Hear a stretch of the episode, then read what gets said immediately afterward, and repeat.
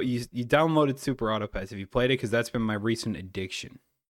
No, I figure if uh, if we're not gonna play Halo a- after the podcast, that's probably what I'm gonna play tonight. It's fair. Either way, we'll be having a good time. it's it's been a recent addiction of mine, and it's bad. But at the same time, it's surprisingly good game. Fair, okay. it's just weird. It's it's it's simple game yet gets really complex at times. To to get it good to get a, a decent comp that could probably go more than like six wins, you need to have like a decent understanding of like where everything's going or have a good setup. I haven't even. All right. I was all like, right. there's like there's like some like DLC pets that are are, are different from the other pe- uh, from the, the base pets, and I'm like, we might have to. Yeah, play that. Okay. do it. See if you get 10 wins because I did it in like my 30th try. Hello and welcome to another episode of That's Just Gamer Talk. I'm the Gamer Once Before. Joined with me as always is Tom Cruise Can't Lose. How you doing today? I'm doing very well, my friend. Going very well. Uh, while I got yeah, yeah. yeah. What were we gonna say there? I don't, none of your fucking business. You go. You go. I think it was my business because this now we're on the podcast. I did the intro, so we're we're, we're going here. So now now Oh. I need to know what you're gonna say. I honestly forgot. Well, as we're off to a great start. Uh, you know the things that usually happen that are just like the uh the stuff that always seems we miss it out on like a day. Like last time we missed out on the Microsoft Activision stuff by a day, and we ended up doing it a day later. Uh, but today we actually got it on day of uh with the PlayStation and Bungie uh partnership buyout by Sony. Bungie, you fucked up. You should have released that news at like 8 p.m. tonight. I know, right? Like that way we right can complain about it. and we're just like, God, fucking, all right, whatever. But nope. So yeah, Bungie's joining PlayStation, which uh, it, it the the funny the funny journey that is Bungie, where it started as Activision. If it had stayed Activision, it would now would be Microsoft. But now that it, but because it split off, it now is uh PlayStation with Sony. It gets even weirder. It, it started as a in-house Microsoft studio, true. and then they left. Then they joined Activision, and then they left Activision, and then they uh, uh and then now they're at PlayStation. So they were at micro. So they had two chances to be at and stay at Microsoft, mm-hmm. and now they're a PlayStation studio. Even even funnier, uh, they actually did approach Microsoft for this acquisition, and then Microsoft apparently turned it down because they thought they were asking for too much. So that's three opportunities they had to be a Microsoft studio again. Really, it was for three point six billion. Yeah, Good. I mean, good for Bungie, I guess. Um, I guess. Uh, depends on how you want to take that. Take that, I guess. Uh, you know, I I saw some people talking about it on Twitter. It does seem like a little expensive uh, for just Bungie when you consider like how much was Insomniac bought for? Uh, Like fucking a couple hundred million, and for a few more billion dollars, Microsoft bought all of ZeniMax. I don't know. It's a it's a weird transaction to think about. It was uh less than a quarter million. 200 229 million. Fuck me. Hmm. That was a fucking amazing pickup by them then. Yeah, I mean one was like Insomniac was like pretty much like a Sony studio at that point I felt like, but it was cuz like just the amount of games they made that were like only released on the PlayStation, but like just they weren't actually PlayStation. Yeah. So, maybe that's that. How much how much do you I guess pay for the namesake of Bungie though? Cuz like like Bungie was like known for they like they made a couple Halo games, like Destiny 2 is they basically have sustained uh, a studio just on Destiny 2 alone over the past couple of years. Maybe a little expensive, but overall I'm like, eh, I don't I don't think it's necessarily too too much Yeah. what does this mean for Bungie? I don't know, to be honest with you. It sounds like they're they, from their PlayStation statement that they they plan on keeping it multi uh, multi platform. And that they uh still plan on running independently as a studio. Yep. I, I'm uh, Jim Ryan put a lot of focus on uh, wanting the live service part of it to be like a big thing for them. So I'm guessing this is a get mostly for uh, services coming to the upcoming Spartacus platform. Mm-hmm. To maybe, yeah, to maybe compete with Game Pass in a way. I I, I don't know. Well, assuming that PlayStation is making like their own version of Game Pass, then Destiny 2 would be a big one to have on it for a lot of people probably. Yeah. Wasn't there already like some exclusive stuff for PlayStation like for PlayStation people who played Destiny 2? It, yeah, I think it was mostly er, early access to certain types of content or certain types of uh, raid missions. I'm not sure. I'm not too sure because I haven't played Destiny 2 for long enough. Either, but I either that or it was like specific guns were only available to PlayStation people. Yeah. I don't remember. I just remember there was like there was always that incentive to kind of play on PlayStation, but I don't remember exactly what it was. It's weird to think about, and I think the multi-platform thing mo- mainly got me because even before this acquisition, I uh, watched. Yeah, you know SkillUps. It, eh, you know uh, who SkillUp is, right? Uh, I've heard of the name before.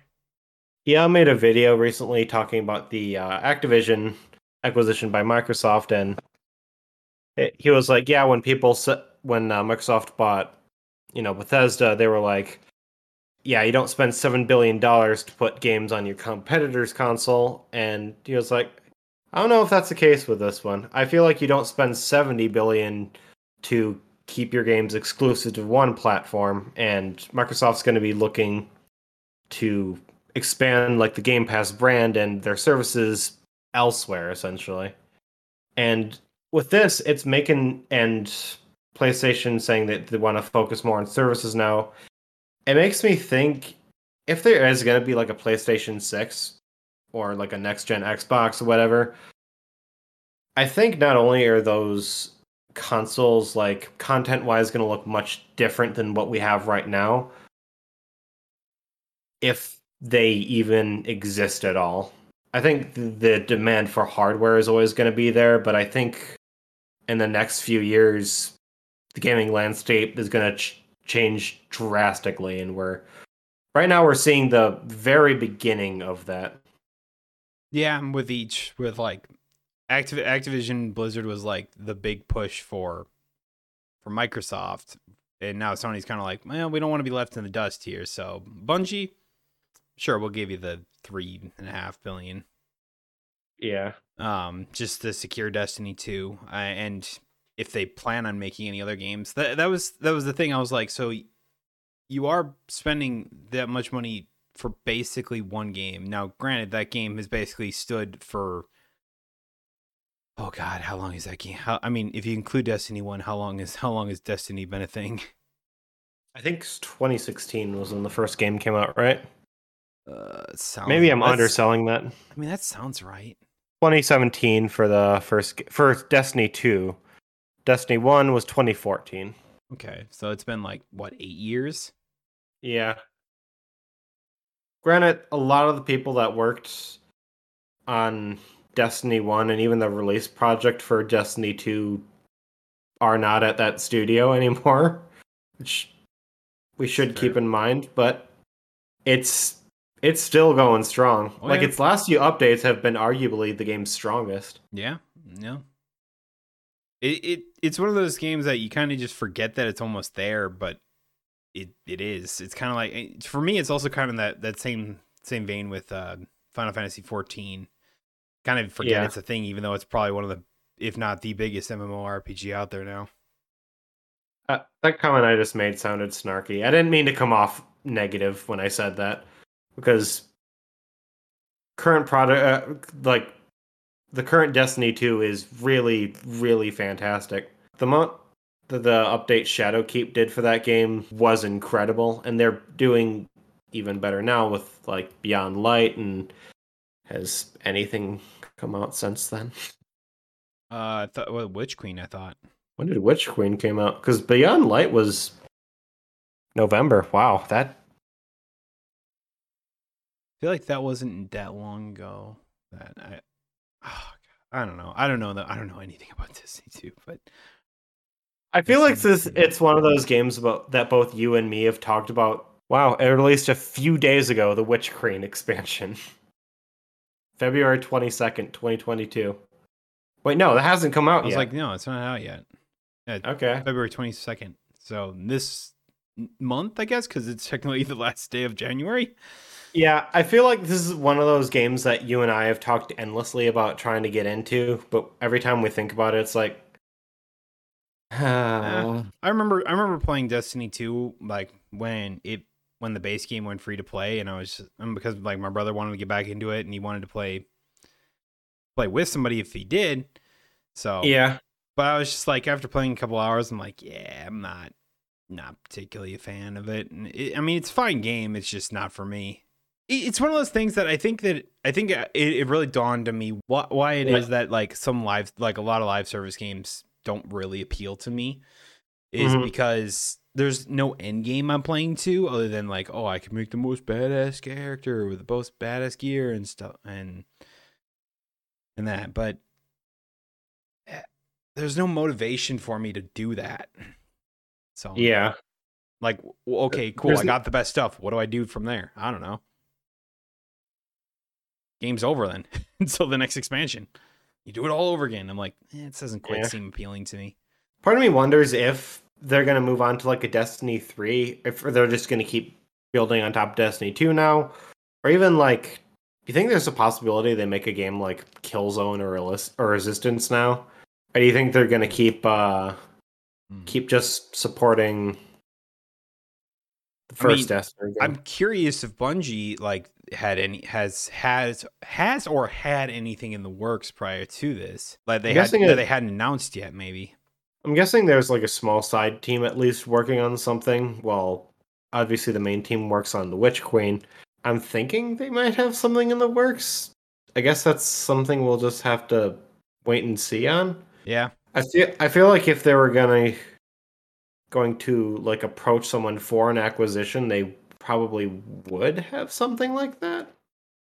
You'd think, or like, or potential like, or using their expertise, like you were talking about, like their with their first person shooters, like with Killzone, or any other first person shooter game Sony may or may not want to make.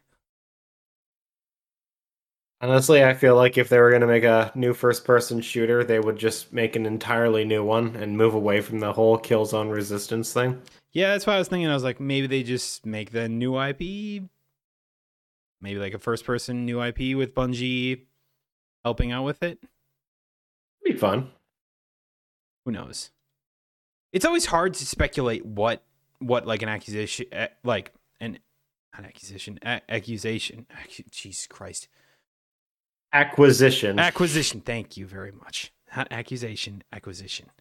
Oh, like what, what it's going to yield in what, the what we'll future. do like like obviously the big one was the activision because it was there's so much that encompasses activision and blizzard whereas Yeah. like bungie is we relatively know what this is going to be uh, other than the unannounced projects that we'll probably never really know about until they're ready to say anything about it Mhm.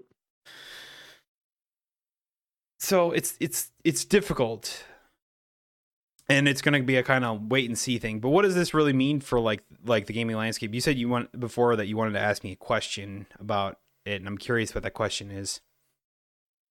My question is I kind of went over it in my little like monologue earlier, but do you think there there is going to be another PlayStation after like at say latest the PlayStation 6?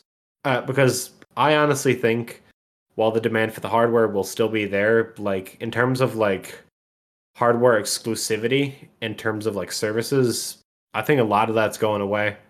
I think Absolutely. it whatever I think whatever the next gen Xbox looks like, it's gonna have uh, PlayStation Spartacus on there, and I think whatever the next PlayStation has, it's gonna have Game Pass on there.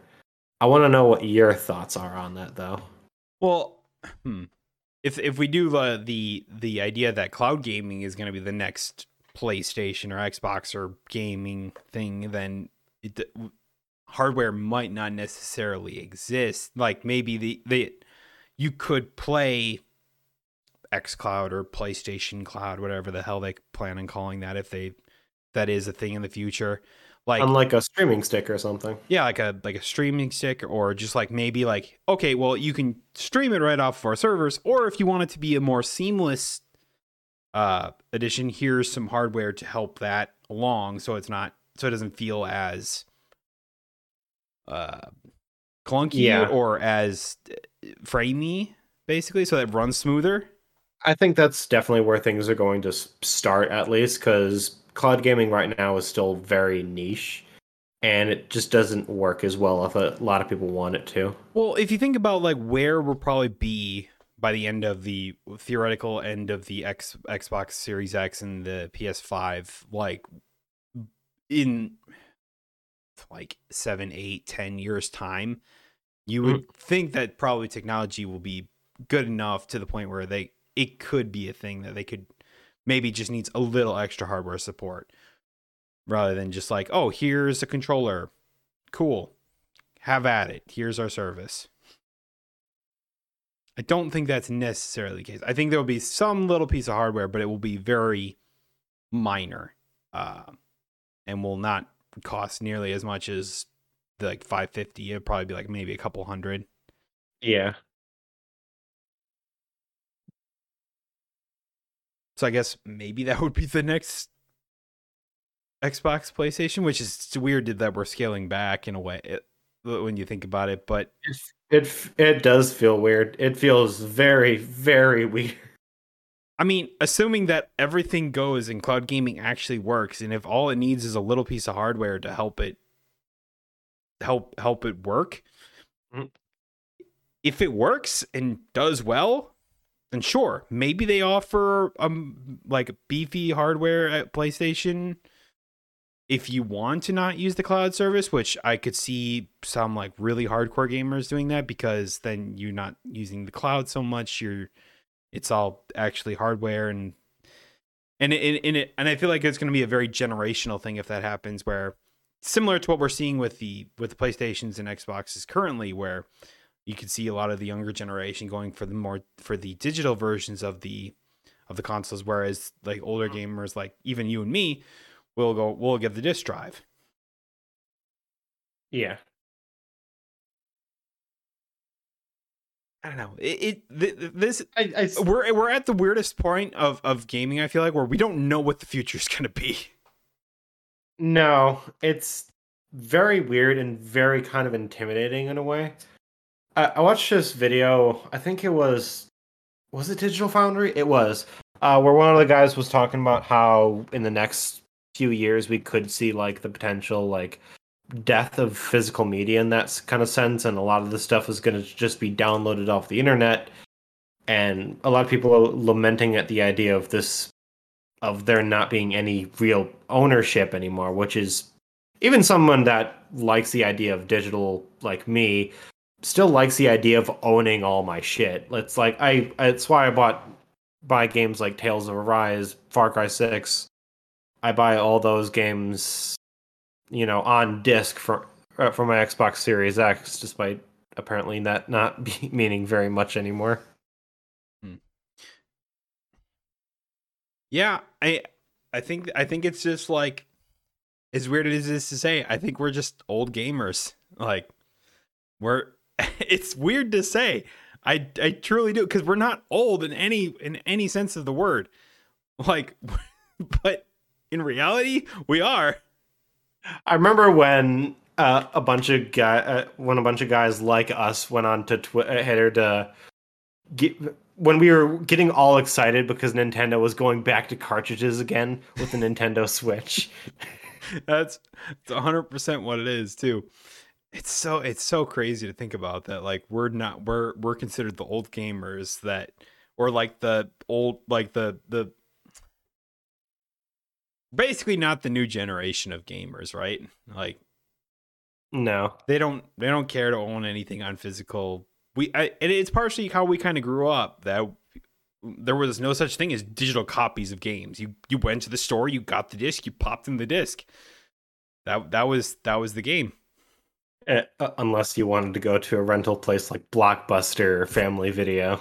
Yeah. Now we're going real far back.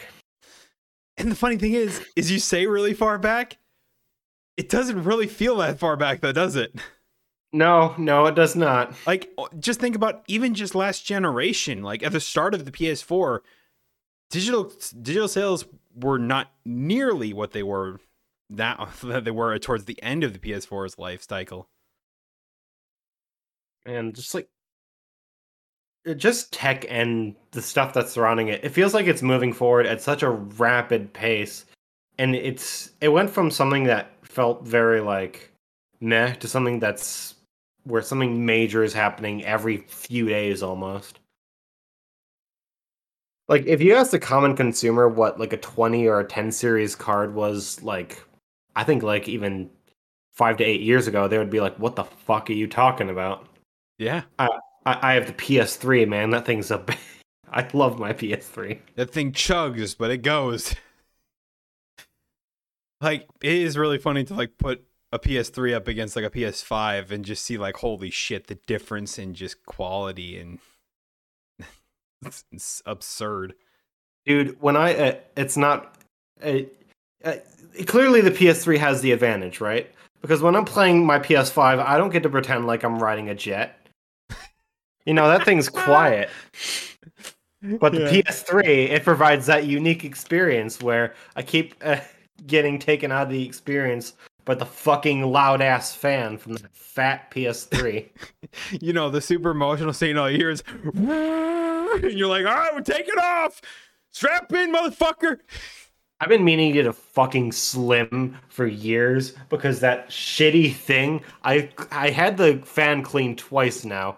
It is not quieting down. It is the loudest, most irritating thing ever. It's like I'll be playing a game of Ratchet and Clank, and the character will be talking like, fucking. Uh, like the PS4's fan was no by no means good. It was not PS base three PS3 fan bad. I don't think anything's been that bad since. Hey, but I kind of want to go back to the 360, see if the that fan is still as bad as I remember it. Yeah, and and then remember, you know, you're in the middle of the game, you're in the middle of Halo game, and all of a sudden the game it just shuts off. Red Ring of Death. They don't have that on the Xbox Series X. No. Man, we had it good in the Oh, we had we had a hell of a time. See, but see, like this is what I mean. It's like to kids that are picking up games for the first time, like at the at like ten years old, they would never experience this stuff. No, they never experience this stuff. So the the world they come into is digital media. So why do they care about Diz? They're like, that just gets in the way. Let me just download it real fast. It's yeah. it's very much a generational thing. As funny as that is to say, because it, it, it really like it's a tale of two different generations where there's like there is our generation where it was like, oh, you grow up on the the PlayStation 2 and stuff like that. Even like even older people than us that play grew up on like the NES and Ataris and and Gen- Sega Genesis. Like, good God. Going to like arcades and stuff like that. Oh God, yeah. You know, it's it really funny because they were. I was listening to uh Play Watch Listen, and they were kind of talking about this because Alana was Alana Pierce was talking to. He was a uh, he's a video game composer that did the, I forgot his name that did like Banjo Kazooie and the uh, 007 GoldenEye soundtrack. Mm-hmm. And they were like, people would always go up to him and was like, yeah, you were like my childhood and and stuff like that. You, you like the, the your songs were like I still listen to them these days and I get filled with nostalgia. And you and you realize that that was that was like ours, but then you go to any kid that like 5 years later and that's they don't even Goldeneye, what's that? Banjo Kazooie? What? What? What's that? Oh, you mean the guy? You mean the the bear thing in Smash Brothers? You guys are so old. I can't believe you play games that look this bad. It's like, boy. yeah, when I was your a, age, talk about a real Mario game Kart boy. Mar- when I was your age, Mario Kart DS was a 4K 120 FPS video game. It was like 8K, bitch. You don't fucking understand. To us, that was everything. Dude, the best thing was like you go on a field trip and one person had a Mar- had the Mario Kart DS, and then everyone else DS download play, so you could still play the game. And so all it is, I just remember doing that. I was like, I was the kid who had Mario Kart DS. Bring that, and they're like, you brought it right, and I'm like, oh yeah. So then the whole hour and a half long trip, we're just fucking playing Mario Kart the whole way there. Oh, Dude, nothing that kids in my cast like to do is we would always all hop on a chit PictoChat like lobby, yeah. and then we just write stuff on there. It's like drawing like obviously inappropriate pictures and all this shit. Just draw dicks. Yeah, essentially, that's all it was. And it was so much fun though. They just every, everyone just turns everything everything you try and draw into a penis. Uh, dude, I had a, like a group of friends that we all bought. I think it was Modern Warfare 3 on Nintendo DS. Super shitty game. Oh god. Super shitty. We had a ton of fun with it though. Oh, uh, during like during like recess, we would just be hanging out in the hallways playing Modern Warfare on our DS screens. Yep. Oh god. See this this is what I mean. It's like we're old. That's old. like no one does that anymore. It's old. I feel like we talk about how old we are every every I know. podcast but now. it's it's just when you look at the way It's- like but going back to going back to what got us here with gaming trends that you don't see that shit anymore. It's it's No. completely different.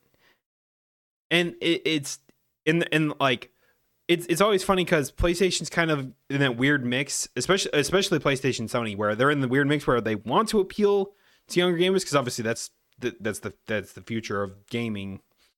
Um, pretty much like that's the that's your future customers, pretty much. Yeah. And but at the same time, they don't want to lose the customer base they currently have. That's why they keep making like these old franchises like God of War. They keep making Kratos like like what was it that Alana was talking about how they made Kratos basically a dad to appeal to dads in real life. like ima- Boy. imagine imagine imagine like God of War like the re- most recent God of War game, but it's basically centered like it's basically plays and feels like the old God of War games where it's just like hack and slash do badass cool things. Would it have been nearly as impactful? Probably not. Yeah, th- exactly. That's what I mean. I mean, it wouldn't have gotten a bit much of old fucks like me being like, "Oh, it lost its identity." So, but it's, it's what is it is funny to think about though. what is this Last of Us clone? It's supposed to be like Golden Axe from the Sega Genesis. Where's my hack and slash? I want to I want to kill I want to be able to rip the head off of Medusa and then use its use her head to freeze enemy to put enemies into stone.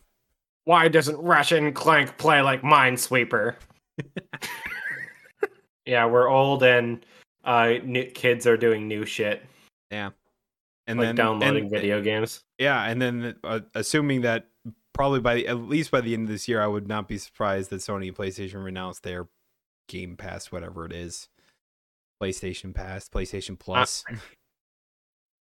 oh wait, that's already a thing. Yeah,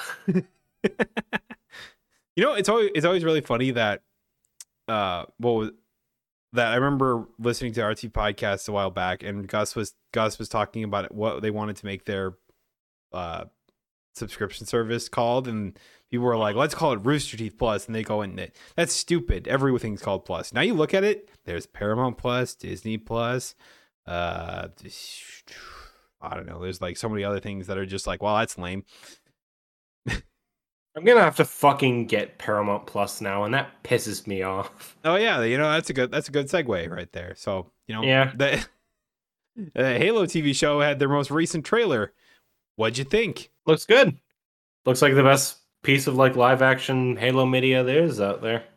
Yeah. The fact that they're the fact that uh, Steve Downes is not the voice of Master Chief means that he's going to take his helmet off. I'm not sure how I feel about that, but the fact that it's in no way connected to like the main lore of the video game franchise I don't know. For me, it, it that pretty much fixes everything. Like it could be the most awesome or shitty TV show of all time. Now it's like okay, it's it has nothing to do with my series. That's fine.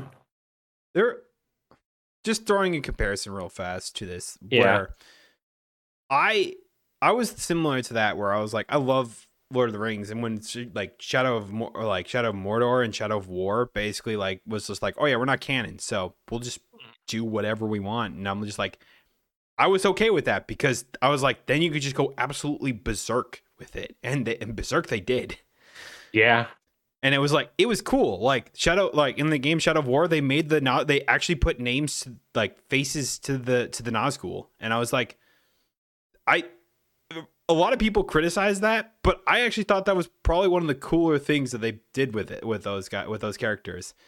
Because like we don't know who these people are. We just Yeah. who, who the who, i was like why not?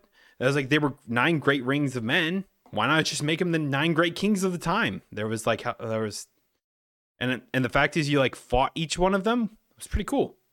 Uh, and then, I, I never get how why people complain about that stuff either because it's like, well, if it's not canon, how does it affect you in any way?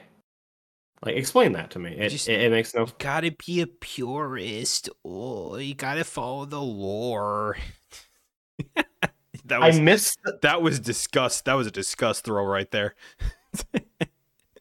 I gotta hit the horse now. Give me a second. okay Fuck. Okay, one more try. Okay, well, we're moving on. okay moving on I, I I missed so many times. I get I get what you mean though. It's like who cares? It's a cool story and it was like it, it made for really cool ah. moments. Like the moment in Shadow of War when Celebrimbor like betrays Talion, you like you felt that betrayal. You're just like, dude, we've been through so much together and you're just gonna leave me for dead? Like that's fucked up. And then and then just like, oh, then you look off to the side and you look over the side and there's like it's Isildur's ring. Holy shit. We're gonna become a Nazgul. Hell yeah, dude. That was awesome. That was like the coolest thing. I freaked out so much when I saw that the first time. So I, I feel like it's similar. Like I don't know much about Halo. It was the similar to like when I went to go see the the Mortal Kombat movie as well. Like I didn't know anything about Mortal Kombat. They gave us just enough contextualized stuff to know what's going on and understand the the relationship between like Scorpion and and uh, I almost called him Frozone. It's not Frozone. um, Mr. Incredible. God, what the fuck is the ice guy's name again? God damn it! Jack Frost. No, don't fuck Elsa. with me here. Uh, ice. Guy- I'm literally gonna roll this guy. Sub Zero, thank God. Zero, that's his name. For fuck's sake, man. You're talking about Mortal Kombat. You don't fucking know Sub Zero? I literally, yeah, like I That, said, that's like a, that's like fucking talking about Street Oh. Fighter and being like, I wonder who the guy with the red bandana is. But yeah, between like Scorpion and Sub Zero, and I was like, I didn't know the relationship. I was like, oh, but they gave uh, us just enough context to understand that these two are just mortal enemies. yeah. Uh, do you also play Mario? Wonder who the guy in the red hat is. Who's the guy in the green hat? Uh, who's the who's the lady in the pink dress? Uh, you go into Flight Simulator. Wow, I wonder what this game's about. I'll I'll stop ragging. I just had a mind melt right there. I was just like, "Are you serious right now?" I was like, "Are you are you are you serious?" Ice dude. Mortal Oh man, I'm losing it. Anyway, but that that was the idea. I was like, I won't. I don't know sh- shit about Halo, but the fact is that now I can go into this not really knowing where it's gonna go means that I feel like it's gonna be more entertaining, not only for me but for people who are big Halo fans like yourself. Yeah, I, I don't know. Like the, the few, uh, like I'll, from what I can tell, a lot of people are excited for it. The few complaints that I've been hearing have been kind of like cringe and stupid complaints. So I'm all for it. I'm ready. I mean, this could be like almost like uh, uh, Microsoft's like Mandalorian if they do it right. Oh yeah, I think so too. And you talked about like Master Chief taking off his helmet. It's like it could be just like Mando, like in the Mandalorian. You didn't. I mean, you didn't see it. You didn't see his face till like what was it? Like the last episode of of the Well- first season. Uh, that that and we already kind of know what Chief looks like with his helmet off. Yeah, I understand that. Uh, So it's it, it's not a huge deal by any means. No, I don't think it's a huge deal, but but I don't know. It, when you think about it, it's like, yeah, especially like you said, it's not canon, so who cares really? I, I was I literally like I was like, ooh, I on my break today at, lun- at work today, I was just like, ooh, I should watch this because we're probably going to talk about this today. You mind the look of Cortana at all from the trailer? That's a big thing I see people complaining about. I didn't mind. I was like to like the idea that oh, you make her like all blue, like or like even like a you CGI her to look more like a hologram. I was just like, mm, I kind of like that she looks more human like. It's I, I mean, yeah, I agree. It's fine. All we really know about Cortana is that she's uh like an AI that's supposed to look like Halsey.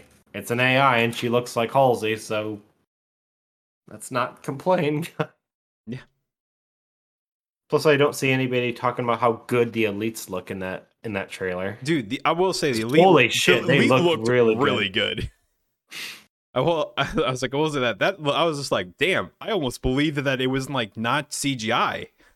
That was like, that was how good it looked. Think? Do you think that that the series will uh appeal more to old old time uh Halo Halo fans, or doesn't, or will it encompass everyone? You think? I think it's gonna be like Infinite, where it's gonna try and encompass everyone. I think if anything, it's probably gonna appeal more to newer fans because the biggest thing I think the scriptwriter worked on was Halo Four, which I remember was very divisive for people. But I'm I'm guessing that they're gonna try and they're gonna try and please everyone. I think. Sure, why not? Let's get that out of the way. Uh I'm only putting this I want to I want to f- point this out. I'm only putting this next one in because just to point out the the caution you should put you should you should take when buying an NFT if you decide to. Yeah. Um, pretty much, uh, the story starts with there was pretty much overnight. Um, there was Minecraft NFTs made by this uh, relatively new NFT maker known as Blockverse. They sold 1.2 million dollars worth of the NFTs, and within like a week, I think it was. Uh, they all went down because it was all tied to servers. Oh, a few days later, my bad. And would you believe it? They didn't tell anyone that they were doing this, and they said that the costs were a lot higher than they had anticipated, and that it was hard for them to keep servers up. Big surprise that if an NFT place went into NFTs, not even realizing how difficult it would be, and then they shut everything down and went, "Oh, it'll be fine. We'll be back. No one will be pissed at us whatsoever." Why the fuck did you think no one would be pissed at you after after like after shutting everything down without letting anyone know that you're gonna that you're gonna take down the servers? I- Just just believing for a second that that everyone would just be okay with this and that they people wouldn't think they were being scammed by this is absurd to me. It, it's it's Yeah. it's just absurd. So within the within like a couple days later, or well, within like literally that day of, they went they took everything down. The the people who didn't buy those NFTs made a made their own like Discord server, talking to the Blockverse people about you know how to solve issues, what they can do to help, and if they needed to, uh, potentially look into any legal ish, any legal ramifications that they can if they have any legal standings. To which they're not really sure if they have any legal ish, uh, legal standings, which is half the reason why you when you buy NFTs, be fucking careful. You have to remember this shit is decentralized. Yeah, you know, blo- it's blockchain. Uh, Blockverse says that they'll be back once the issues are solved, but refuses to give back any of the money, any any of the money that that, that was spent on the NFTs. Hmm, that sound that that doesn't sound shady at all, does it?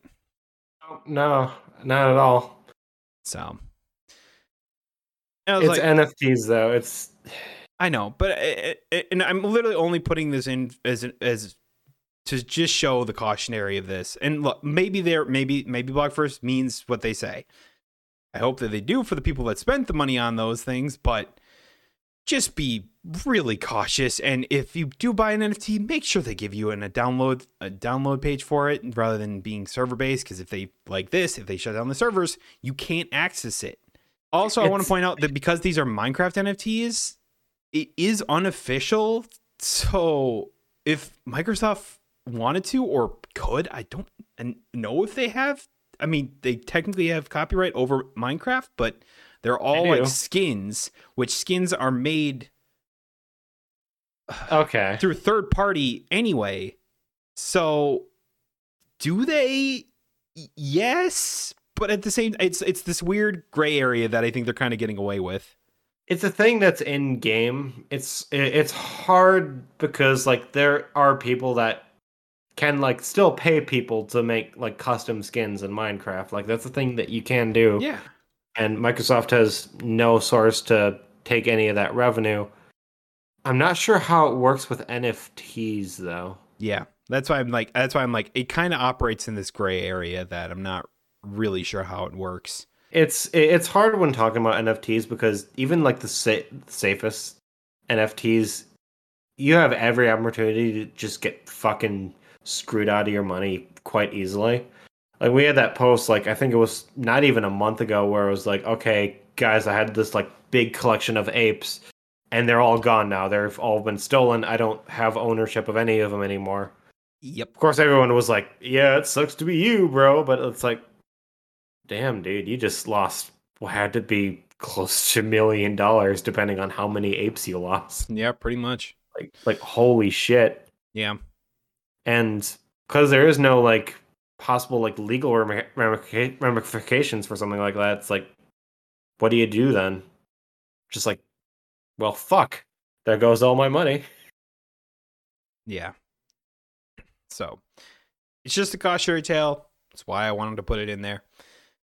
I think it's a prime example of what can go wrong very easily. So when people talk like like the next thing is with the Ubisoft uh, uh, VP, which I don't really care what his name is. I just called him the VP. Uh, says that players just aren't getting NFTs. But when asked what the what it is that the players aren't getting, they he didn't really offer an explanation of that.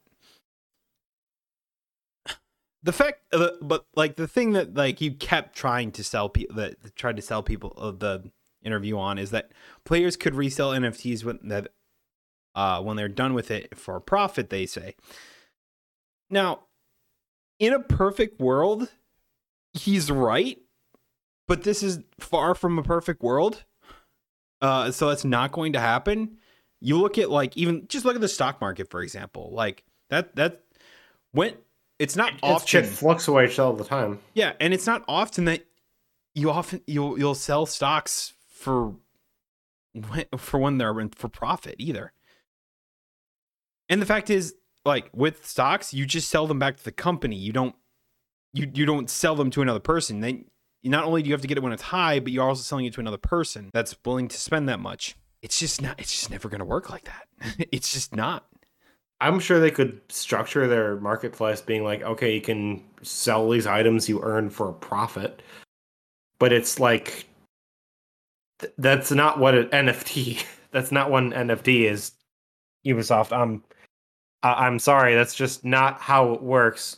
None of us believe that you're just gonna give away money like that. It Yeah, mm, and then and then and then he talked about like, oh, but you don't even need to buy the NFTs. You could earn them through playing. And I'm just like, but how?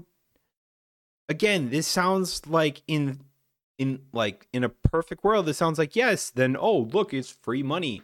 fortunately we don't live in Candyland. We live in the real world And where shit costs money and there's no such thing as free easy money. And you know, it's funny. We we literally just got through our like our whole discussion of like there's like a general there there- there's like a generational gap between gamers uh, as right now between at least for from from what I'm looking at. Like I look back at like kids, like even my like my younger my younger cousins who are like got a Switch and they've and they're playing a bunch of other games on their Switch. And also, what what what if they were like playing like Assassin's Creed one day and they're like, I just got this like thing known as an NFT. What what? What do I, what is this? Why do I care? Like they're not gonna know what to do with it. So this is all for like older people, and in the end, older people, older gamers don't fucking care about NFTs. They don't want to deal with it. It's just a pain in the ass.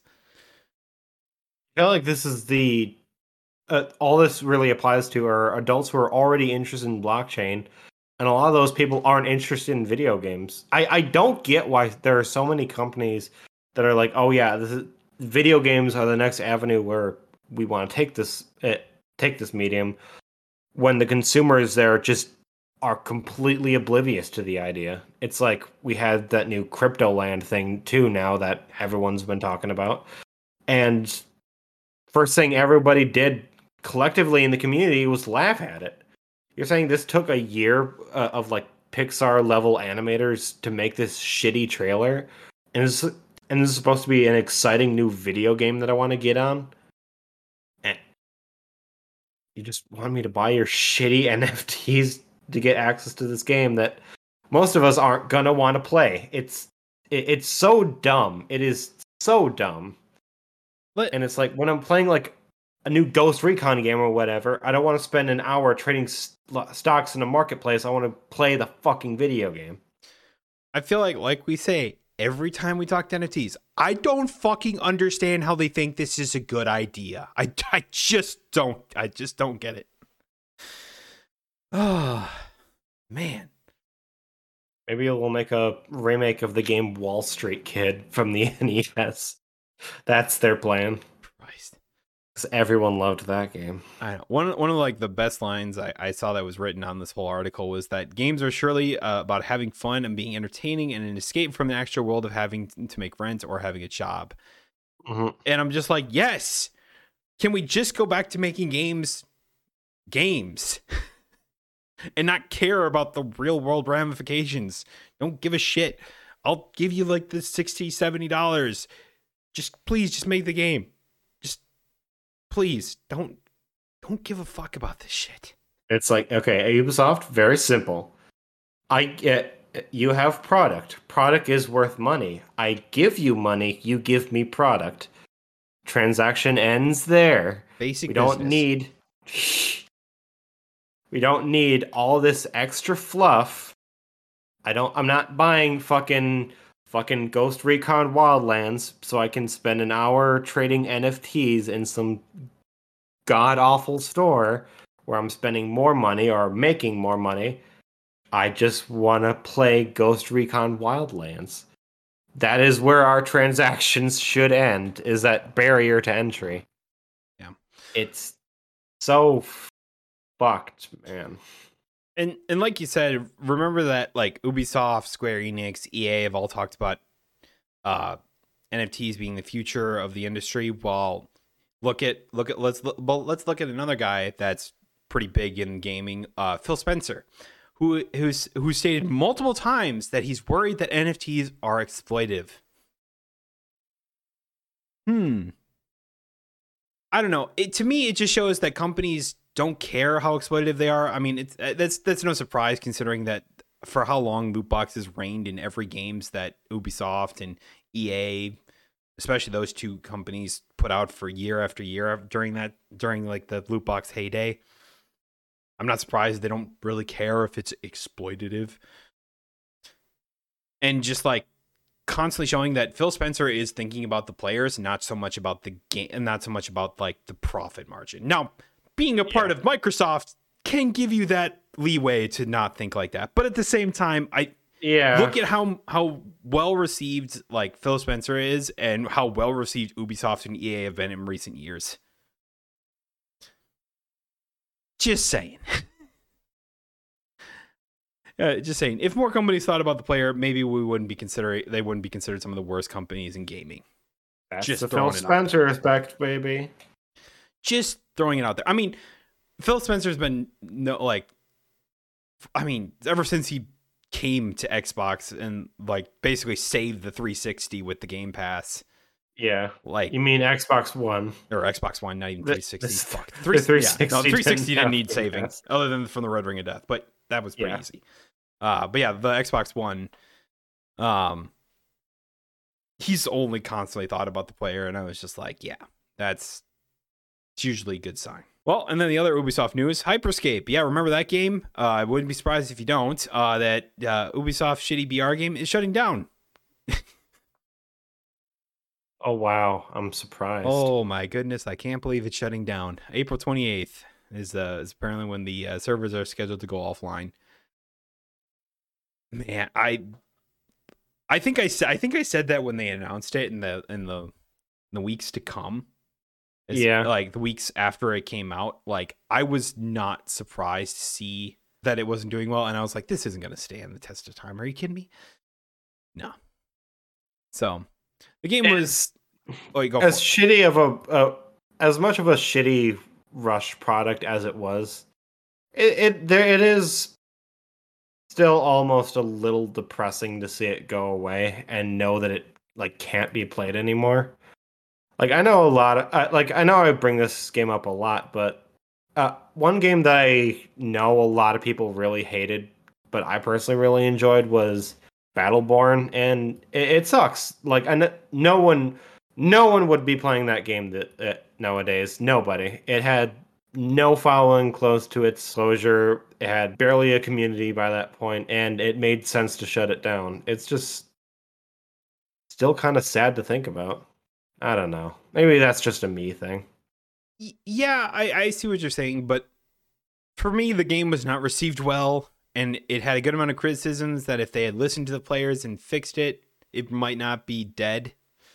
So, in essence, Ubisoft didn't really support it. They didn't really give it the love or attention that it that they've given like other games that Yeah. have started out not received well. Uh, look at Rainbow Six Siege, for example, or like any game Ubisoft seems to put out these days.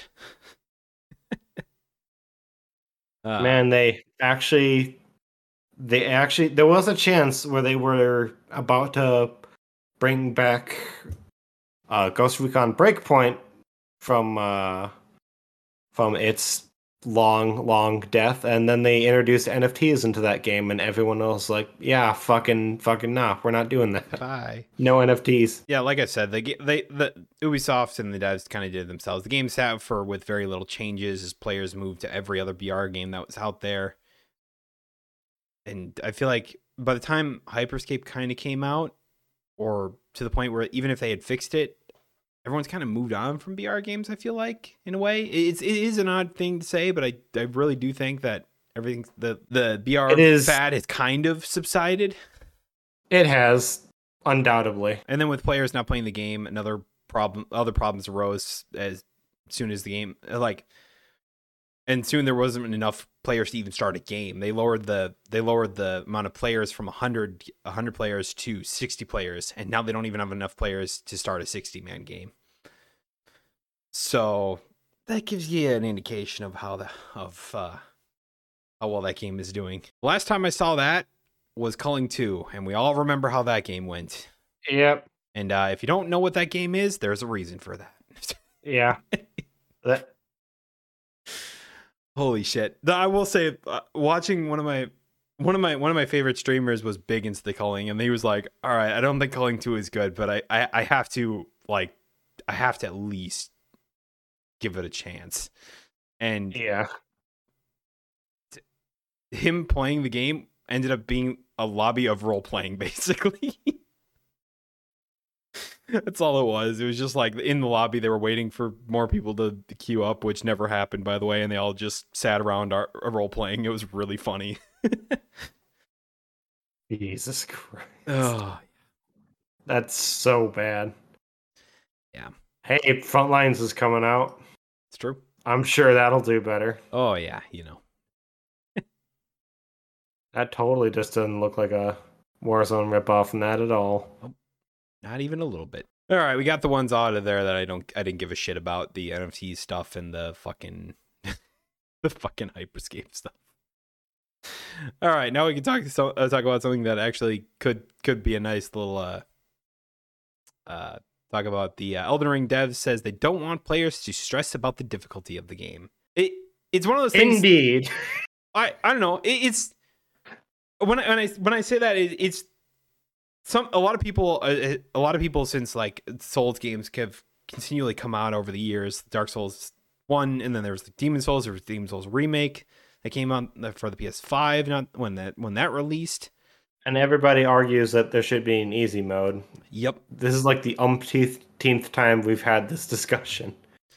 Yeah, but I, I always find it interesting that when the devs themselves it put like put their perspective on on thing on stuff like that. So while there like they said while there undoubtedly would be bosses that stomping the ground there will also be plenty of easier enemies that that, that will allow you to fight. So like like you would see in like most like rpg type feels that if you are losing to a boss just go grind a while. It's it's interesting that they, they basically just said hey look, we turned dark souls into an rpg with elden ring uh yeah, they said they are fully aware of the debate for the customized difficulty, but they said they don't like the idea of having an easy mode or even a customized difficulty because they said they love watching players overcome ad- like adversity and believes that makes their game that much better, which I will agree upon.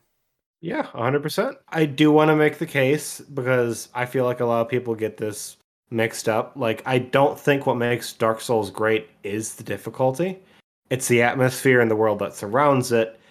The uh, difficulty is just icing on a already well baked cake. I I will argue though that the the atmosphere also encompasses you as a player uh, the player and all the enemies the fact is that all the enemies are that much more powerful to you that you are basically nothing to them at 100, the start. A hundred percent agree.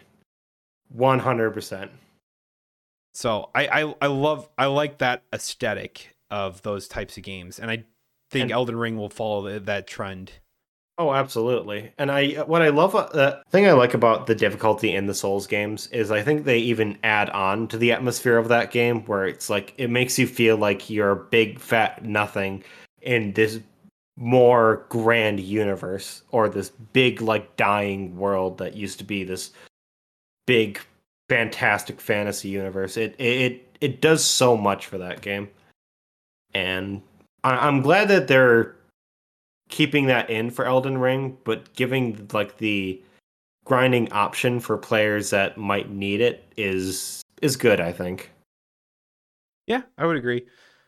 Um, just going going back to the point that like they they that was hit... a big rant that made no sense, and I apologize.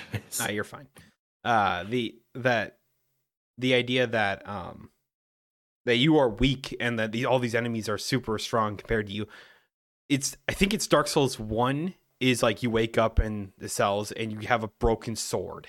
And that's like that's all you have. Like that's it. Yep. And you basically fight your way up and then you open you open like a door and there's like this big demon there's like this big demon you're like I can't fight this thing. Are you kidding me? like that moment right there just solidifies like what Dark Souls is to me. It, it's it's you are puny human fighting against an army of demons that are much stronger than you to find a way to win. I un- I understand like the the idea that oh like I don't want to play on the hardest difficulty and some games I do like to play on easier difficulties especially when it comes to story. But at the same time like if you like if you like games like that like I will play games that I lo- absolutely love on harder difficulties because I want that extra challenge. And it does it does make it feel more rewarding when you do actually beat that uh, you do actually beat that character that like boss that's been kicking your ass for the past couple hours. I mean the reason like why me and so many other people will go through the pain that is nightmare difficulty on Doom Eternal. Mm. It's it's fun to be able to say, "Hey, I did that." Yeah and maybe you get an achievement for it to prove it but yeah. that's about it. And i i, I want to just read this quote it was like we designed our games at the idea that players will learn from mistakes and get better as they learn the game and push limits. Uh i think FromSoftware is probably if not one of if not the best uh designers for games like that where it feels it feels like if you lose it wasn't because it came down to RNG or anything like that. It it, it is your mistake. Like, oh, I just misread this move. He was attacking the sweep. I thought he was going for the smash attack. Yeah. And people always call it rage inducing, but when I know it's me, I never usually get mad at it. I'm just like, ah, if I do, I get mad at myself. I'm like, ah, why didn't I see that coming? Whereas if like I feel like I get screwed by like RNG or the game just completely fucks me over, then I'm like, all right, now I get a little, now I get mad. I know we've had, I know we've had this discussion, like you said, where we've talked about, oh, should games be having a hard or easy mode? But I always find it interesting when the devs themselves chime in on it. Yeah, and I think they're absolutely right in this scenario. And then uh, last but not least, uh, Yu-Gi-Oh! Master Duel is apparently doing really well on Steam. Doing really well on Twitch too. Yeah, this is uh kind of interesting because like apparently Yu-Gi-Oh is like because uh, it's I think it's for its 20th anniversary is basically having a resurgence. Because like they have what what is it? Like their cards are selling for a lot higher recently on like TCG Player. And and then they put out Master Duel which kind of like everyone's just like mm, should I get into Yu-Gi-Oh? again and then you remember, oh wait, they've added a fuckload of stuff that that if you're a returning player, you're like, uh, what the hell is a link monster? it's blue. I remember blue cards being ritual monsters.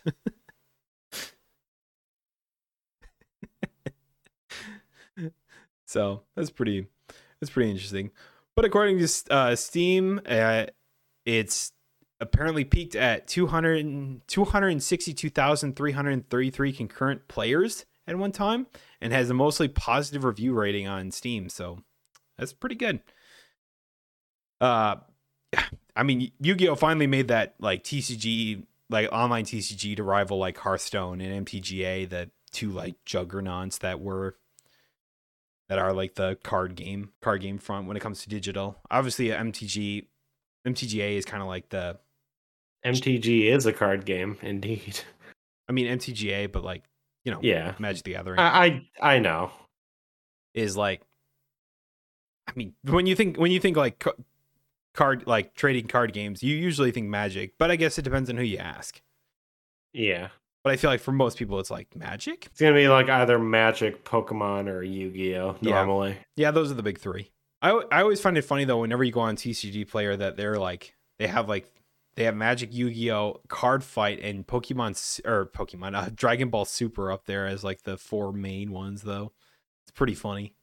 Yeah, so I've like, never played the Dragon Ball card game or Vi- or Cardfight Vanguard for that matter. I have yeah, I wouldn't even I don't even know what those cards are. I don't even I don't understand. I wouldn't know where to even start. The Dragon Ball cards are like they look they look cool, but I I have no idea how the card game works. I mean, that's similar to Pokemon, where I was like, do I think anyone really plays the Pokemon card game, or majority of people that probably buy cards, do they actually play the card game? no. The uh, the meta decks that exist for Pokemon are cheap as fuck. Like you can get a tournament winning deck for like thirty bucks. It's it's insane. Yeah.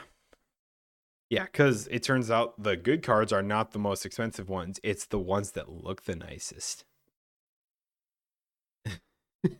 are the ones that have a reputation for some reason. Like yeah. big fat gay Pikachu. Look, who doesn't like big fat gay Pikachu? Everyone likes big fat gay Pikachu. I Look. wonder how much big fat gay Pikachu costs now. What is he? He was like what, 300 last I checked? Yeah. Uh big fat gay Pikachu. Uh, around $162 it still costs right now. Really? That's I was like it was 300 when it first came out. It fell off at the uh, end of uh, 2021. I guess so. Looking at the market price. Now, if the market price would drop for six foot tall squirrel statues, or the or the full art lightning card. oh God! How much does that one cost nowadays? Uh, I think it was like 150 or something last I checked. Uh, it went back up. It's a game that we need. How much is it now? 190. That's a game that we need to play. I I I, I have the cards for it. You'll beat me still, but I have the cards for it. Dude, now. okay.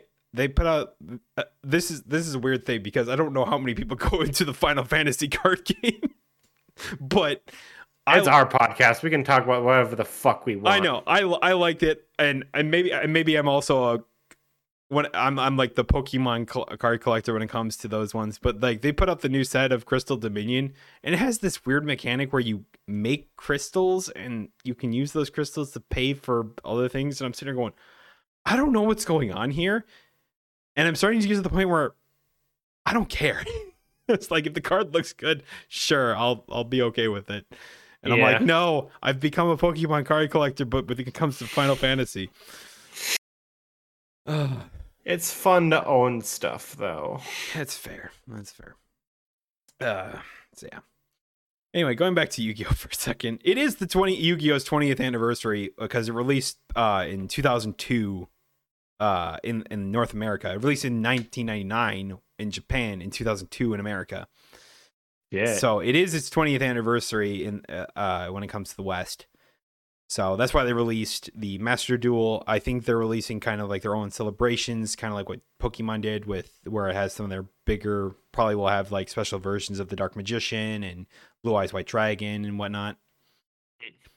I assume like a Red Eyes, maybe like a Jinzo or something. But I, dude, if they do that, there has to be a Dark Magician girl, and it will probably be like the most expensive card in Yu-Gi-Oh history. yeah, yeah, well. Go yeah, going back to Master Duel for a second though. I actually I played it for like a couple days. And it was good. I I don't see myself playing it a ton just cuz I I don't I'll play Yu-Gi-Oh for a couple of games and I'll be like, "Eh, I'm good." or I'll end up wanting to make a new deck almost instantly because I'm just like, "Oh, it's the same thing. I'll play this, do that, do this, do that, do that, bup bup bup bup. All right. We're good."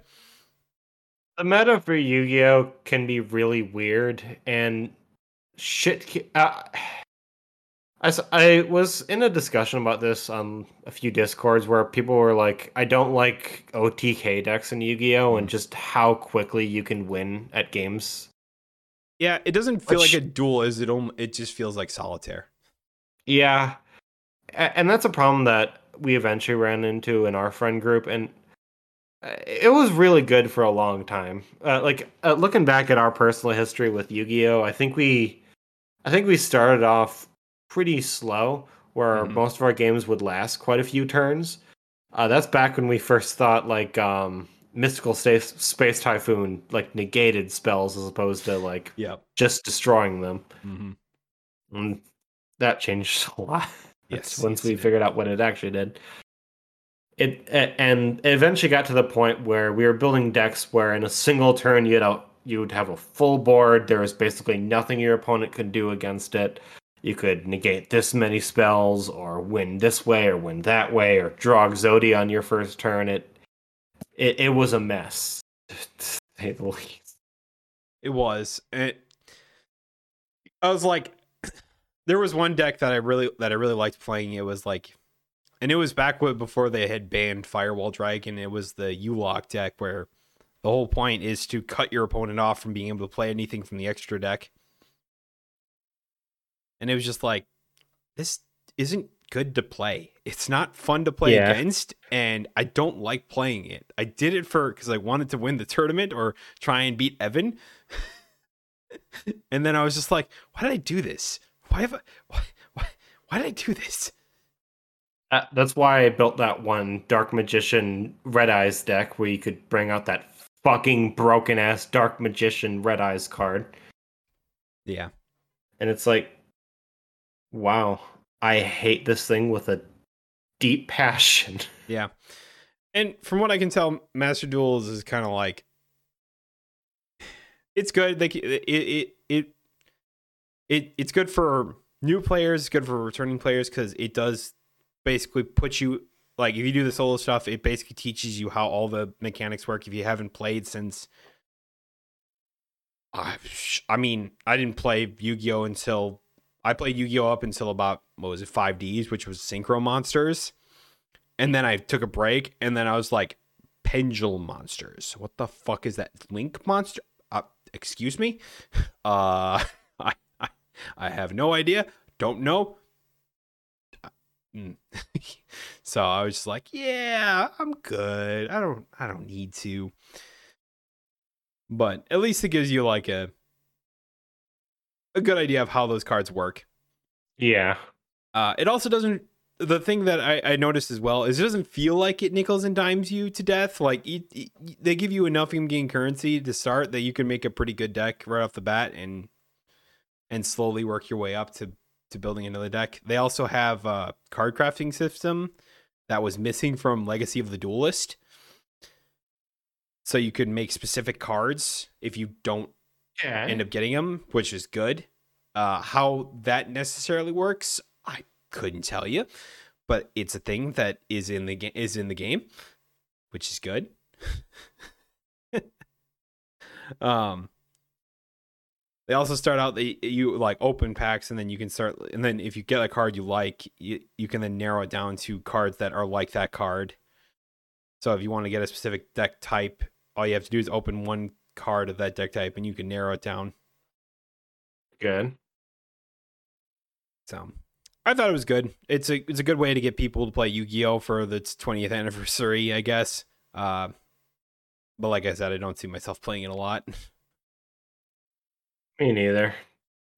I still like Yu-Gi-Oh. I just I'm not a fan of its meta. It's one of those games that you play for short bursts of period, like short bursts of times, and you go, "Oh, this is fun." But playing Yeah. it for too long, it just gets you like, "Oh, you're just you're just like, uh, just stop. Let me get stop." For uh, I do want to go over this card real quick for people that don't know what I was talking about. I it. spent a lot of money on this card. I should have for how upsetting this effect is. Uh, Red-Eyes Dark Dragoon cannot be destroyed by card effects. It cannot be targeted by card effects. During your main phase, destroy one monster your opponent controls. If you do, inflict damage to your opponent equal to that monster's original attack. You can use this effect uh, a number of times per turn, up to the number of normal monsters uses fusion card material for this card. So two you can do that up to two times normally. Once per turn a card uh, what, once per turn when a card or effect is activated i can activate a quick effect discard one card negate it and if i do destroy that card and if i do that this card gains a thousand attack. On top of a thousand three thousand attack monster that can be summoned by one spell card. So that's cool. It's shit like this where it's like, okay, Magic Magic the Gathering houses broken shit. It it, obvi- it obviously does. Uh, like every Oh, card game has to. It doesn't have this though. this like that's really stupid. And and the thing about lo- and the thing about like Magic is like if it does have a card with that, I mean it it kind of does have a card like that, but it takes Yeah. it takes a long time for it to get out because of the, how the game naturally works. Uh, so, uh, so you have time to react to it. Yes. With this, uh, with this thing, you can bring it out super easily on your first turn Mhm. through multiple means, and it's like, okay, cool. What the fuck am I supposed to do about that? How do I kill it? I can't use card effects. You're gonna uh, fucking get uh, negate everything that I try to do to it. It's gonna gain uh, go up to like five, six thousand attack on one turn, and it's like, cool. I have nothing that can swing over that. You just win. I think the I think the biggest compl- uh, the biggest complaint uh, I've seen a lot of like a lot of old school Yu-Gi-Oh fans, Leone included, is just like like you said, the pacing of the game is just so fast. Like Yeah. du- like duels are over by like turn three, four. Like I, I remember playing games where it was like I'd be playing for an hour and we would be like halfway done with the game. that was like that was just how slow and tedious duels were. Yeah. And now it's like, oh, let me just play this, do this, do this. All right, I win. That that was it, huh? Okay, cool. Uh, one of my most notable duels with Yu-Gi-Oh! I still think back to was Noble Knights versus the Cubic Monsters because the, we were both operating at like full effect. It was obviously me versus Evan, and there were so many little intricacies. I think that game lasted close to an hour, if not a little longer, because of just how much shit uh, was going on, and it was it was awesome. It, Yeah. it feels like duels nowadays just don't work that way. there is like I think isn't there a ver- there is like a a format of Yu-Gi-Oh where it's like after a certain I, I think it's before anything before synchros were introduced is free game. And that that's that's the whole format. Like that your deck can consist of cards that are before a certain set. And that's that's that's the format. And, and people love that format because it's old school yu-gi-oh pretty much. It's classic yu-gi-oh. Yeah. I've- uh, that's why i always i always found that interesting that that exists. And i was like i almost i'm almost considering like trying to convince evan to like make that a tournament and see how that goes but i don't know I'd be completely down for that. The Yeah. problem is, I think a lot of people in our friends group just don't have decks like that anymore. If they Yeah. still even have their own Yu-Gi-Oh cards, and I think a lot of us will just be going for like the Exodia aggro deck at that point. I feel like this is We- the kind of discussion that we- we needed to get gentle in on. Yeah, it's true. I don't know. It's one of those Yu-Gi-Oh's like another one of those like things is like, oh, we have fond memories of. I don't necessarily know if we ever go if we'll ever go back to it. Yeah. It's un- it's unfortunate. I hope we go to Magic again at some point. We haven't done that in a long time. Yeah, it was it was at the start. It was uh, co- uh, like COVID was the thing that was kind of like, ah, I'll we'll wait this out for like a year, take some time off, and think about how I want to do some stuff. Yeah. Um, and then I just kind of got lazy and haven't really put it together. Although we definitely could now. This isn't Yu-Gi-Oh related. We're mo- I'm moving on to one thing I just remembered. Uh, Final Fantasy VII turns 25 this year, so they the devs of the Final Fantasy VII remake talked about you know how amazing it is that even on the 10th anniversary because technically the final fantasy series is 35 years old this year um that like it's that we span like they span like a quarter of a century like loving final fantasy 7 the fact is now what we've coming back to 7 to do what we originally wanted to do with 7 is pretty crazy and they talked about their next project of final fantasy 7 crisis evercore It's supposed to be announced this year, right? yep We're gonna get Well, like a formal announcement sometime. They soon? announced it today. They they put out a tweet for it that that's the next game they're working on. Okay. And I'm sitting here going, "Shit, I loved Crisis Core, man. If you're gonna tell, if they're now gonna mess, if they're now gonna do stuff with Crisis Core that already shakes the foundation of everything we know from the remake, I think it just became my most anticipated game over over Silksong, like to play next. Like the instant that Yeah. shit goes on on sale, I'm fucking buying it and I'm playing it. My only hope, my only hope is it's not PS5 exclusive. I'm edging at this point because it's like uh, we're a few weeks away from Horizon Forbidden West coming out, and I'm like, you know, it's a hundred bucks above MSRP. What the hell? Do I just do I just give in to the scalpers at this point? I I- don't Is that what we're gonna do? I feel like it's the decision is between that and some overpriced fucking bundle that I don't want to pay for. So it's like, like do I want to pay six hundred dollars for a PS5 or do I do, and just just get the PS5 or do I want to pay eight hundred and get all this extra useless crap that I probably can't sell and just won't want? It's so weird. Yeah, I don't know, man. I wouldn't. Bl- I wouldn't. I wouldn't blame you. Yeah, I was just like, I, I, I saw they put that out on Twitter today, and I was just like, fuck. Cry, like, I, I liked, I liked the original seven game, but I thought Crisis Core took it to the next level when it comes to that that storytelling. And then, and then the remake happened, and I sat there and went, well, shit. All right, this just shook everything uh, that I that I thought I knew, and so I'm just like, yeah, I'd be curious to see what they do with uh, Crisis Core now. Well, this will be good for me as someone who's never played Crisis Core. Oh my god! And you've played the remake? Yeah. Oh, Alex, you disappoint me. Well, uh, okay. All I need to do is get a PSP emulator, Look, and then we'll be rolling. Okay? You don't even okay. I would I wouldn't even blame you for not wanting to not being able to play the game, but like just watch the cutscenes. Like I, I I've told people I was like it. I'm trying not like there is something big that happens in in seven in the seven remake that I don't want to spoil because it literally is something you only experience once. But like to get the full effect of it, you need to have at least watched the cutscenes of Crisis Core.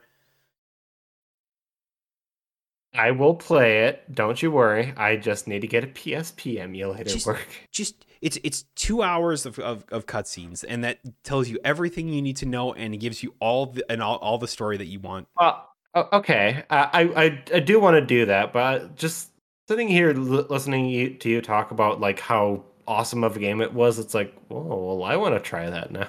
I for me know. for me some of like some of the best characters that i think square has ever made was in final fantasy VII crisis core and Okay. uh with Angeal and genesis and zack the the three characters that are not in seven and and then i will I, I will say like it I know the movie. I know this wasn't the movie wasn't received well, but the Kingsglaive for Final Fantasy 15 with setting up Nyx Ulric as like the I liked that movie. so oh, I, I'm going to tell you right now, review scores are not great, uh, and a lot of people I talk about say that was shit, and I'm like, hmm, I actually thought it was pretty good. People didn't like Advent Children either. People are That's stupid. true. Advent Children is fucking dope. uh so I sat I sat here and I went, and Nick Ulrich, I think is like the the saving grace of it, but also the bad guy for that. I forget his name. I I I totally forget. Like the guy who ends up killing King Regis. Oh, dude, like those those two and the like I guess spoilers for the movie if you care, but Nyx is not a part of the uh you, you know, he's not a part of the the Lucis Caelum line, but he ends up putting on the ring and the ring Titus Drautos is the uh, bad guy for yeah. the movie. Yeah, and then he puts on the ring uh, uh the the I forget the, what the ring is called. The ring the, the, the, Lu- uh, Lucis ring.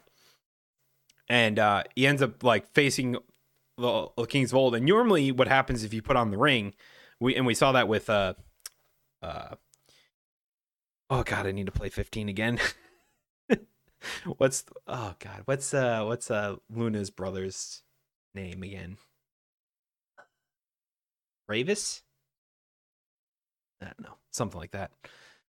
Um, he ends up putting on the ring and loses an arm because he was rejected by the by the ring. And the fact is that he puts on the ring, the king, and he stares the kings of old in the face and goes, "Hey, if you do nothing, you're going to lose everything." And he's like, "Just give me the power to fight for an hour with the with the ring." And I'll save everything that you that you guys don't do. And he literally basically said, "Hey, fuckers, get off your lazy ass and do something about it. Give me the power and I'll do it for you. So they gave him until dawn to fight and win and basically stop Ifrit and all and all of the other like things destroying insomnia and did so and then in the end he was just like and and the rest is up to you kid as he hands the and he hands the Lucis ring off to uh uh Luna's dog and then Luna obviously gets the gets the ring afterwards and just dies. And I'm like that's awesome. I Nyx was probably one of my favorite character was probably one of my favorite characters that never was shown off in Final Fantasy 15 was never even alluded to in the game. Like you wouldn't even know he existed if you'd never watched that movie. Watch watch Kingsglaive if you haven't already, and watch uh, or and and at least watch the cutscenes for Crisis Core before you play the remake or anything like that, because it makes a certain scene that much more impactful. To anyone that's played the anyone that's played the remake, you know exactly which one I mean. But yeah, I, I just remember that I just remember that happened today, and I was like, "Fuck!" I literally got my next game I I want to play so badly now. Then again, I've talked about the instant I finished the remake of Seven, I wanted to play more of it, and I'm like, it pains me to know that it's going to be a while before we get the next part. When do you think that's going to come out? You think thinking like 2023, 2024, something I like ho- that? I hope early 2023 at the at the at the like the latest, but uh, we'll see. In the end, I guess we'll we we might have uh Final Fantasy 16 at least for s- We have some that and for some Sons of Sons of Liberty, the Chaos one, whatever that's. Oh, That uh, fucking Strangers of Paradise, which actually I think it comes out in a couple. Is it in a couple weeks? I think. Yeah, You know, probably. I feel like everything's fucking coming out in February. I think I'm pretty sure. Which is I'm pretty sure weird to think Strangers of about. Paradise is coming out. Uh, Years of Paradise. Uh, initial release date. When is the, give me the freaking release date, bruh. I know March we- 18th. Okay, it's March. And we're like a month and a half away from that then? Yeah. Dude, fucking Elden Ring and Horizon Forbidden West comes out in a few days. Yeah. And then uh uh the game that that I completely forgot about, Pokemon Legends Arceus came out not that long ago and to be honest with Yeah. you, I don't give a shit about it. Like my brother's showing me some other some stuff about it and he goes, ah, he likes it. And he might and he I think he said he'll end up getting it, but I I don't care. As I figured I would with with that game. I'm I'm in the same boat. Like I'm at a point where I it's like, yeah, I like Pokemon. Let's have less Pokemon shit. There's a lot of Pokemon stuff on the Nintendo Switch already. Like we already have we, obviously have Arceus, we have the uh uh uh, we have the remakes, we have Pokemon Go, we have Pokemon Sword and Shield. We have Pokemon Snap. Is there another one still? There's a Pokemon uh fucking Pokemon League of Legends game. Oh, Unite, yeah. I think there was one more too that I'm not thinking of. Even if there's Hey not, you that's- Pikachu. fuck it, make a Hey You Pikachu remake or a sequel. Why not? Uh, what what is it? Uh, the Neopets, but Pikachu pets. Wasn't that basically Hey You Pikachu though? Yeah, dude. I, I saw this great post recently where everyone was talking like, "Wow, Sony bought Activision, Microsoft. uh, I mean, Sony bought Bungie, Microsoft bought Activision. Everyone's making these big accu- uh, accusations. Fuck, You did what I did earlier. acquisitions. Yeah, and then here's uh, Nintendo off in a corner being like, "Hey, we're making this game where Kirby goes fishing." it's it's it's so awesome how they can just do whatever It the re- fuck they want. it really is very funny that it's just like no matter what, Nintendo will remain untouched and nobody will care. It's like you just see you just see Microsoft and Sony ex- exchanging blows back and forth one another, and then like that, then there's the picture of Kirby fishing, and you go, "That's Nintendo right there." Yep. I want the I want the fishing game. Give me Kirby fishing. It works too, though. It's, It's- almost depressing, but it works It's so well. It really is. It really is. It's really funny, and it will always be eternal because micro or Microsoft and Nintendo uh, it just has so many iconic franchises like Zelda, Kirby, Mario.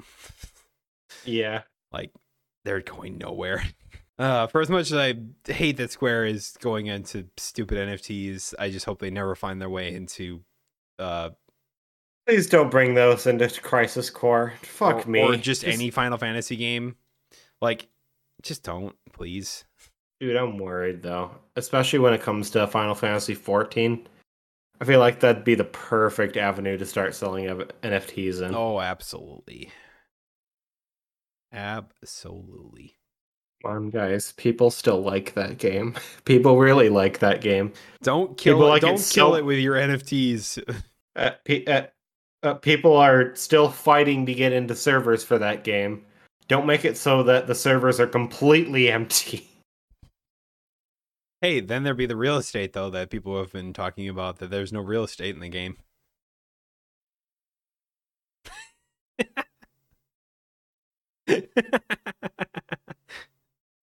We're gonna add NFTs into Final Fantasy 14 because our players want it. You guys asked for it. No, no, no. Here it is. remember, remember they said that they say most players won't want it, but they're still gonna do it anyway. How long till we get Super Auto Pets NFTs? They're already NFTs. Just kidding. They're not. that game that game is just like it's basically I feel I feel like that game is just a joke like a joke when it comes to like the auto uh like the auto uh the simulated games or whatever. It's, it's fucking called Super Auto fucking Pets. But A- and and uh, I, let, let let me finish. Okay. I- I hear that and I think, oh, it's a joke. People are people are like boosting the thing for meme value, and then you and Brendan come along being like, Alex, it's the tightest shit ever.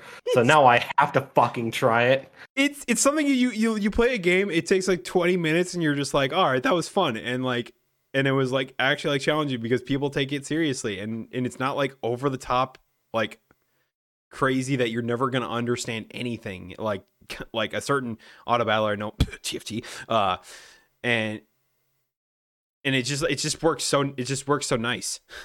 Nice. it, it's one of those times where it's like you don't need super crazy complex mechanics to make a game fun. Just simple little mechanics that make it make it good that are the reason people started playing to begin with. Play it. If Fuck you haven't me. played it play it I downloaded it. I I bought. Oh oh, it's free. Okay. it's free i mean there's a dlc pack that, that adds new pets if you really want to but uh, the base pets are free and you're never going to play against other people with the dlc pets because they separate those okay. So it's nice. We Sure. began with Super Auto Pets. Let's end with Super Auto Pets. and everything in between. Yep. So anyway, thank y'all so much for watching, for listening. Uh sure to follow to my buddy Tom Cruise Can't Lose at his Twitch channel. Uh be sure to uh like subscribe to the podcast, to leave a review, tell people about it, all that good stuff. Uh uh you can find it on any podcasting platforms if you're already listening to it on on podcasting platforms. Good job, you found it. Proud of you. that was weird. so yeah, we'll see y'all next week when we talk about more probably super auto pets. Probably. anyway, that'll be all for us. Bye bye.